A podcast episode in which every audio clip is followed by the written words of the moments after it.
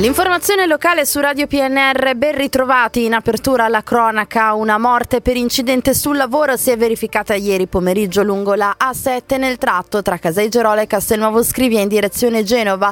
Nel pomeriggio di ieri verso le 14.30 un operaio addetto alla manutenzione è stato travolto da un'auto in transito e ucciso sul colpo mentre stava lavorando.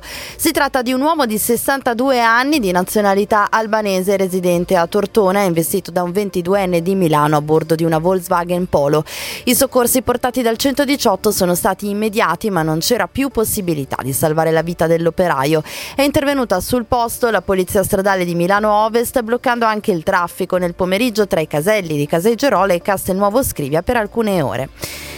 E anche nella nostra provincia si sono svolte manifestazioni di solidarietà agli studenti di Pisa caricati dalla polizia durante un corteo pro-Palestina. Ad Alessandria, sabato, in piazzetta della Lega si sono radunate centinaia di persone, studenti, pensionati, semplici cittadini, specificando l'articolo 21 della Costituzione che recita tutti hanno il diritto di manifestare il proprio pensiero con la parola, lo scritto e ogni altro mezzo di diffusione, testo che i manifestanti hanno voluto ricordare e difendere dandone pubblica lettura davanti all'obelisco.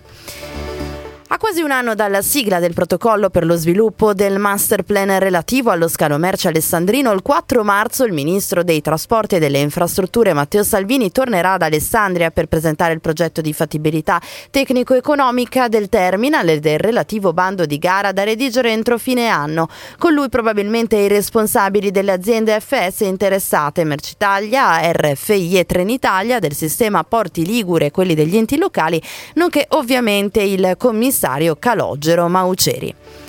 Il presidente del Piemonte Alberto Cirio è stato eletto tra i vice segretari nazionali di Forza Italia al congresso svoltosi nel fine settimana in cui è stato confermato il vicepresidente del Consiglio Antonio Tajani alla carica del segretario del partito. Cirio quindi assume anche un incarico nazionale, intanto a livello locale prepara la campagna elettorale con cui cercherà il secondo mandato al governo del Piemonte. Infine lo sport per il Dertona c'è continuità dopo il successo nel derby col Voghera, un pareggio a reti inviolate in casa contro la capolista Alcione Milano. Continua quindi l'imbattibilità della miniserie avviata dall'arrivo in panchina del tecnico Stefano Turi e soprattutto continua a rimanere inviolata la porta bianconera che nelle quattro partite precedenti aveva sempre perso con tre reti di scarto al passivo.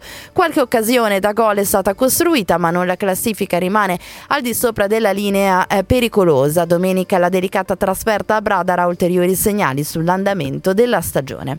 Ed è tutto per questa edizione curata da Stefano Brocchetti, in redazione anche Massimo Prosperi, gli approfondimenti su radiopnr.it, ora gli aggiornamenti con Trebi Meteo.